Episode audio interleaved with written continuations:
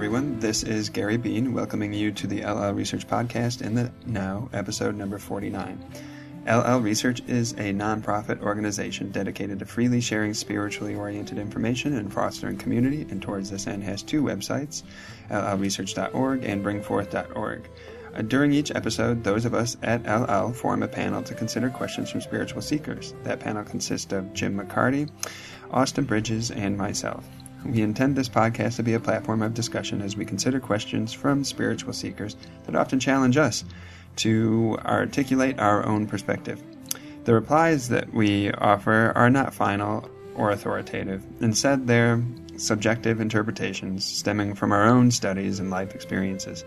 We always ask each who listens to exercise their own discernment and listen for their own resonance in determining what is true for them.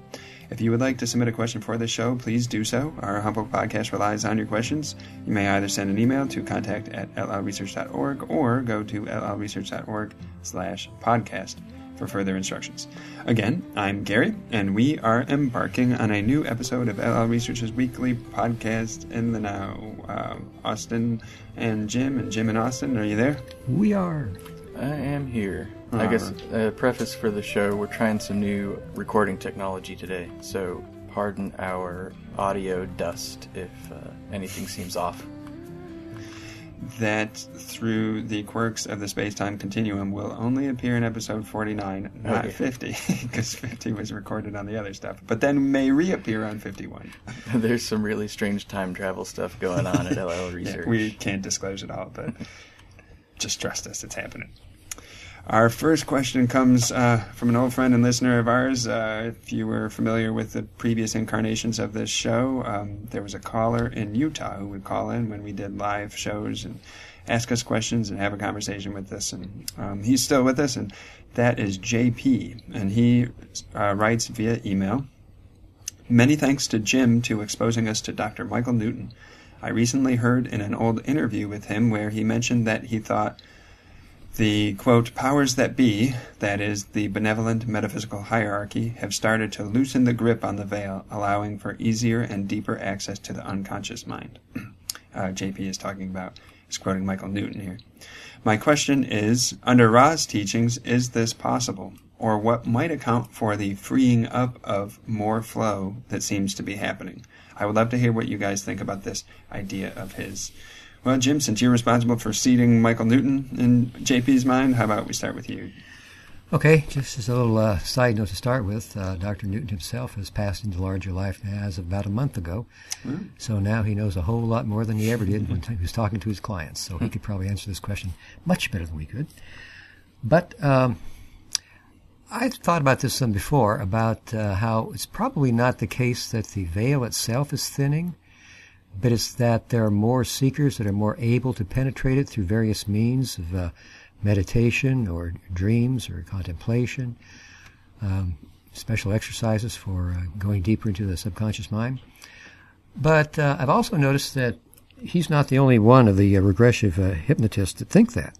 I've started reading uh, Dolores Cannon recently, and she has another approach to the topic of um, entities that she calls volunteers, but which are actually wanderers, which neither uh, Dr. Newton or Dr. Weiss or Rob Schwartz seem to deal with specifically. So I was interested in what she had to say. And in her work, she says that she talks mostly to the higher self or the subconscious mind of her clients. And she attempts to get them into the very deepest state possible. She uh, feels that she gets them into deeper states than anybody else. I guess there's a, sweepstakes going on as whose clients are in the deepest state. But she feels like she gets hers in a very deep state. And she's been doing this. Well, she passed on too, by the way. So um, she was doing it 40 years before she passed away. She had a lot of experience. And she said that both the higher selves of every client she talked to and the subconscious said that the veil indeed was thinning toward the end of the cycle now. And uh, she didn't really say why it was thinning, but I would like to believe that it was. Um, I would like to see more people be able to penetrate the veil of forgetting and become more aware of the concepts of unity.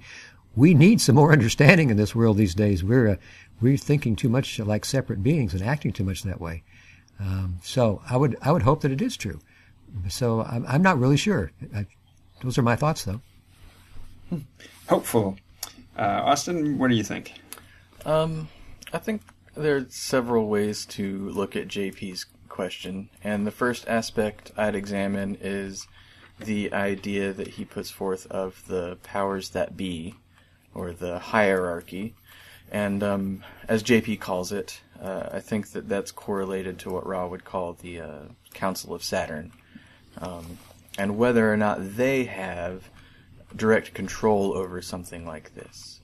Uh, from the Ra material, um, Ra tells us that the Council of Saturn makes decisions about how the Confederation may interact with Earth.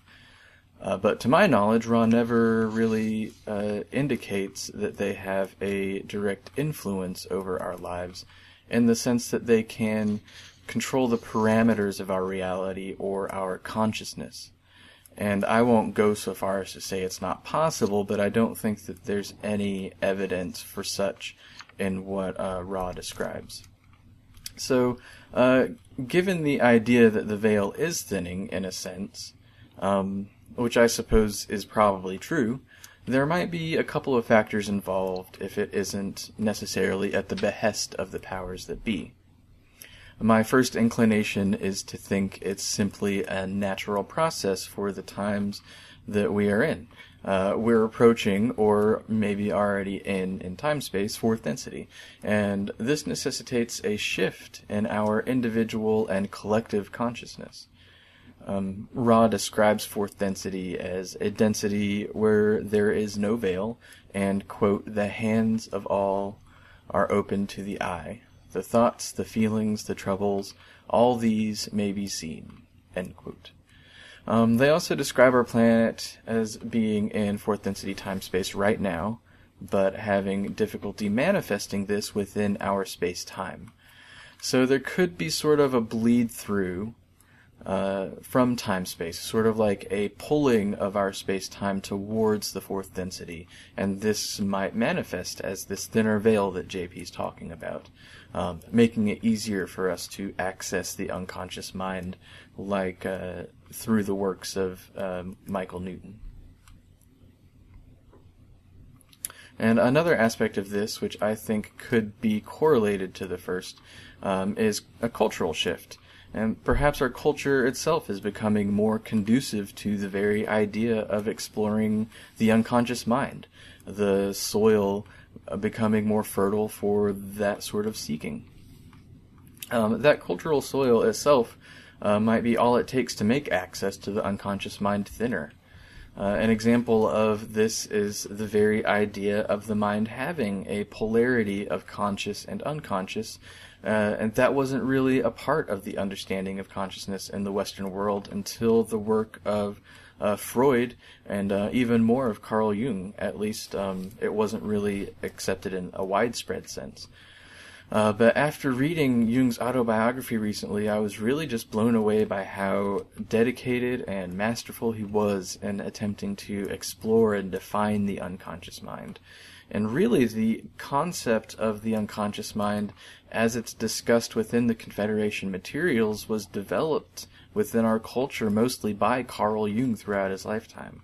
I think the, the Confederation relies very heavily on the influence that Jung had on our understanding of consciousness. Um, if he had not introduced these concepts and this uh, language, then uh, it might make discussing such things uh, much more difficult. Um, especially things like hypnotic regression, which Dr. Newton uses. Uh, that was pioneered and refined by Freud and Jung in their own practices.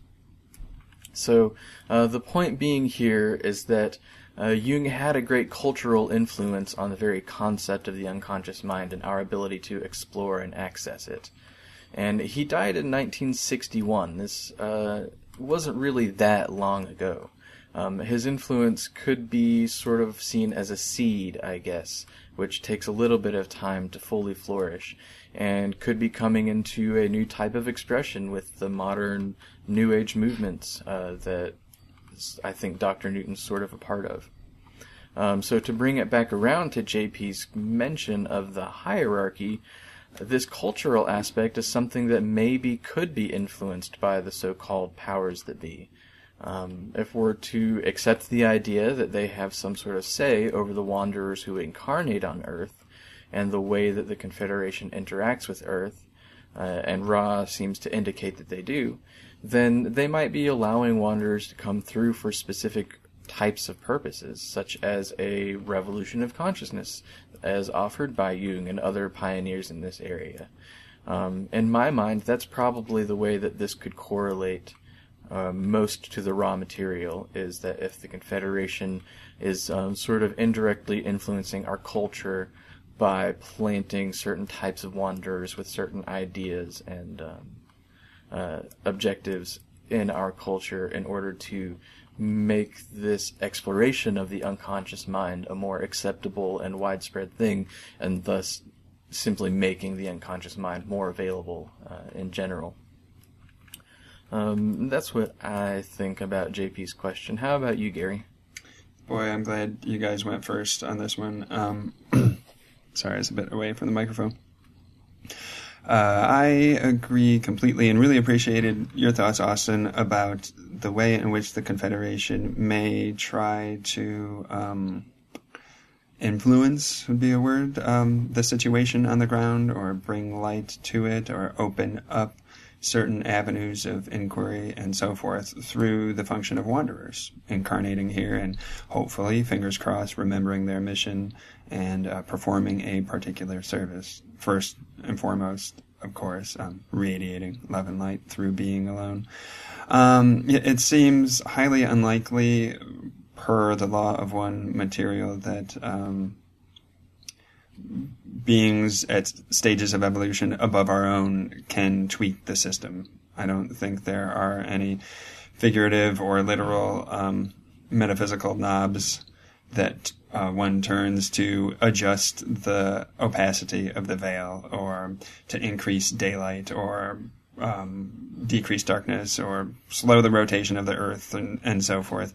I think these these are structural and part of the parameters that are architecturally designed and put in place by the logos itself, um, including the veil. I can't recall specific quotes, but now that I think about it, um, I do remember Ra describing the logos and um, the logos's ability to choose um, the vividness of the illusion, which would relate directly to um, how thick the veil and strong the veil is. Um, however, like Jim and Austin were saying, I would think that the approach of fourth density may have an effect on the veil, and uh, that may cause effects within the society itself. And it's really interesting when you look at the very rapid and complex and disorienting, actually, changes that society is going through, and how much those changes more and more resemble the um, baby steps, you might say, of fourth density. For instance, the way we're becoming, in some respects, more known to one another through interaction uh, through digital space and online profiles, and the way that um, information which was previously hidden or uh, out of sight is now becoming more known, whether through leaks or through um, just the abundance and availability of information. Um, and uh, the way we're able to communicate with one another so rapidly and so forth. And one can ask, is that uh, a function, uh, a natural organic growth of the society and a function of the um, mix of technology and beliefs and innovation and so forth, or does fourth density have a part in that? And we actually explored um, similar questions, I think, in episode 9 and 39 in terms of what effect fourth density may have on third. Um, and otherwise, I think I think that that wraps it up for me. Do you guys have any other further thoughts?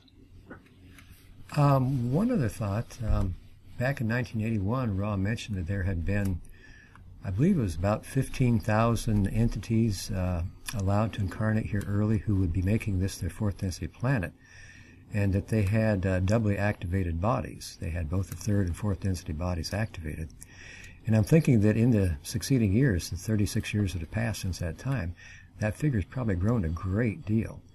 And I would imagine that they are also able to access their subconscious mind and penetrate the veil more um, effectively than the normal third density entity.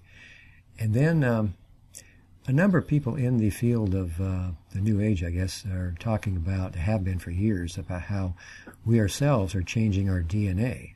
Everybody is changing the DNA because of the increased vibratory energy coming our way from the cosmos. That just like the uh, striking of the clock upon the hour, there's a certain time, we're now in it, where the energies are more available to the planet. So if that's true, then there might be more ability on the part of each individual to penetrate the veil of forgetting. Uh, even uh, read, reading in uh, Charles Eisenstein's um, book recently that the um, various sorts of uh, life forms on the planet are also able to change their DNA structure and behave in a slightly different fashion. I'm thinking that maybe this is something that's going on all over the planet with all life forms and even things that we don't usually think of as being alive. So that's just another little angle that popped in my mind while you all were talking, Gary. Um, you know, it's interesting you uh, referenced the dual activated bodies because that then brought to my mind. I'm looking on my phone for it right now. Uh, I think I'm going to find it. Where Ra says specifically about that group that um, one advantage of them being able to be here at this time is that they may begin fourth density work while here, while incarnate, while at the end of third density. So um, then again, or that may be yet another way um, in which fourth density is having an effect upon our present experience, and maybe even leading to the thinning of the veil in some ways. Is that it for all of us? I think that's all for me. All right. Our next question comes from Karen with uh, two A's. Karen via Bring Forth writes, I want to know if I'm wasting my time trying to create an environment in my mind body spirit complex where my quote negative friends are being assisted to ascend if they insist on offering their assistance when requesting that negative friends be bathed in light and help to ascend to a more unified perspective does that have the effect of influencing their conscious progression in the same way that their offers influence ours? Another way of asking the question would be Is it possible to bring them along for the ride by gifting a more unified perspective to them against their will, without it being a loss in polarization for oneself, given that it is their choice to be there, offering their, quote, service? So can the higher self be summoned and embodied at a time that the other side are making an offer in an attempt to influence the distorted aspects of self to realign with oneness through conveying unwanted glimpses at unity? Uh, Austin, what do you got? Well, I think that um, one of the primary things to consider with a question like this is the idea of uh, intention of your actions. I think that there is a significant uh, yet subtle difference between the concept of offering love and acceptance to those who greet us from the negative path because you actually love and accept them versus offering them love and acceptance with some sort of additional motive. Uh, Charon used the term against their will and asked if attempting to offer an experience of love to these entities against their will would be a loss of polarization. And I think that in most cases like this, if you are knowingly attempting to change someone or force them to experience something against their will, then it would result in a loss of polarization. The idea of loving and accepting the other entity is that you love and accept them as they are and not because you think you have a chance to change who they are by loving and accepting them. Um, I think it's similar in the concept of things like uh, thanking the entity for the experience. There's a difference from simply being genuinely grateful for an experience, which offers uh, opportunity for more self knowledge than offering your thanks to an entity in a sort of sarcastic way, which intentionally subverts their intentions. Sort of like saying, uh, ha ha, you tried to knock me down, but you only made me more loving, you dummy. so the intentions play a subtle role in this dynamic. Um, now say that you are genuinely offering love and acceptance without this ulterior motive of hoping to change them. Uh, could this experience help them to realign their own perspective? I think that's a, a good question. Um, in the Law of One, when Ra talks about a negative entity greeting the group that was channeling Ra, Ra says that uh, as the group offered it love and light, that it loses polarity and needs to regroup. So it seems that the known possible consequence is that in offering this love, you are actually hindering the entity on its chosen path. And again, there's no intention of hindering the entity. It's simply a natural result of you keeping an open heart towards the entity. Uh, you don't wish for it to be hindered. You just accept it as it is, and that in itself is damaging. Um, but in pure speculation, there's no real basis in the law of one for this idea, I don't think. I suppose that it's possible that if a less clever entity with uh, less power of will than the one that greeted the Ra group, uh, an entity like that might be fully swayed by such an acceptance and love from an individual. Um, maybe it's possible that the entity will not be wise enough to regroup and instead sit in the influence of that person's love until they start to get this idea that um, this whole love thing maybe isn't such a bad deal after all. Um, I don't think it's out of the question. I think that it uh, depends on your intentions, though. And uh, if you have that as a goal to sort of convert them to your path, then it probably wouldn't work because it would not be a genuine love and acceptance. And in fact, I think that if you offer the entity love as an attempt to control it on its path, um, having the desire to have it change its path and then attempting to manifest that desire, I think, is a form of control. Then uh, doing so might actually be losing uh, your own polarity due to the sort of disingenuous nature of your acceptance. And then that entity might actually uh, gain polarity for having successfully knocked you off the path and uh, sort of corrupted your intentions. Uh-oh.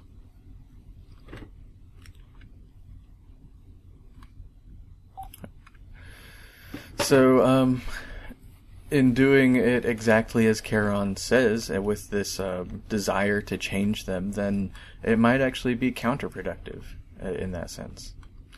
Uh, so those are my thoughts. Back to you, Gary. Thank you very much. Jim, what have you got for Karen? Well, Don spent most of session 67 trying to do the same basic thing, trying to be of more service to our friend of negative polarity, as long as the friend would not be so liable to Carla to be um, losing her balance or being dizzy or so forth. I don't know if Don was trying to make a trade or what. So Ra spent most of the session trying to let Don know that that really wasn't possible because the negative entity perceived things in a different sense than we did. And uh, so after a number of uh, reasonings with Don that uh, were trying to let him know that wasn't possible, Don then says, well, then there's no other service that we can at this time offer. That fifth density entity of the Orion group is so constantly with us. As I see it now, there's nothing that we can do for him from your point of view. Is this correct? I am Ra. This is correct.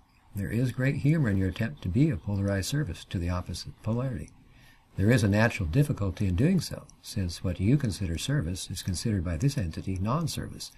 As you send this entity love and light, wishes it, wish it well, it loses its polarity and needs to regroup. Thus, it would not consider your service as such. On the other hand, if you allowed it to be of service by removing this instrument from your midst, you might perhaps perceive this as not being of service.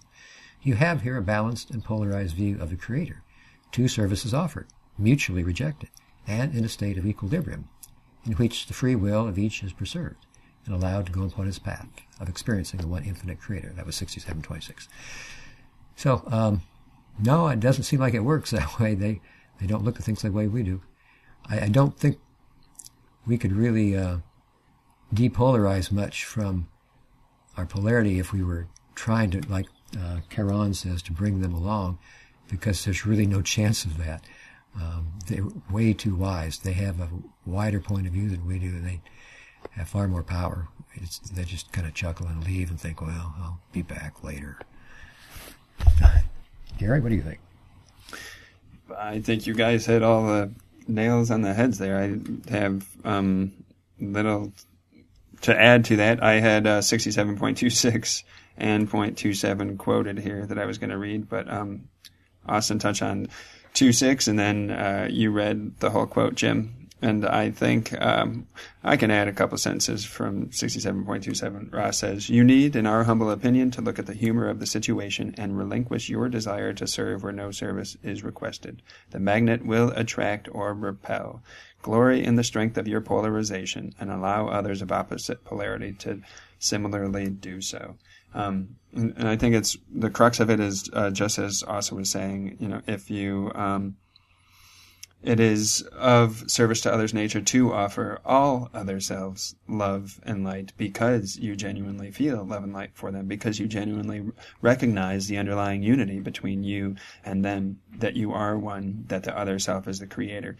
But if you're offering love and light in order to convert, um, then you're, you're, you're flirting with moving into the realm of control. And, uh, you know, that is, that is a, not quite service to self. But um, and it's not always so black and white. And um, as Austin was saying, it comes down to your intentions. I think that's what's most important. and so, in the scenario you described, I would say such intentions are, um, though, how do I say? Though they seem good-hearted because you want to give the other, this other negative fellow a, a positive experience, I think they may begin to stray into service to self territory and wanting some kind of conversion or an experience which they would not wish to give a service which they would consider non service.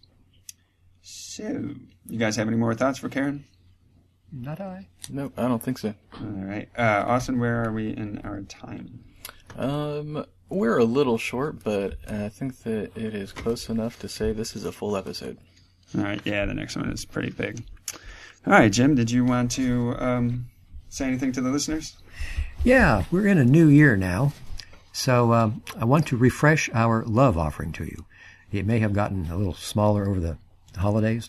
We love you guys a whole lot. We thank you so much for sending your questions in, for listening to the program, and for sending love back to us. You are treasures. Thank you so much. Have a great week. We'll see you in two. You've been listening to LL Research's weekly podcast, In the Now. If you've enjoyed the show, please visit our websites, llresearch.org and bringforth.org. Thanks so much for listening, and a special thank you to those who submitted questions. If, you, if you'd like to send us a question before the next show, please read the instructions on our page at llresearch.org slash podcast. New episodes are published to the archive website every other Wednesday around uh, 1 p.m. Eastern. Have a wonderful week, and we'll talk with you next time.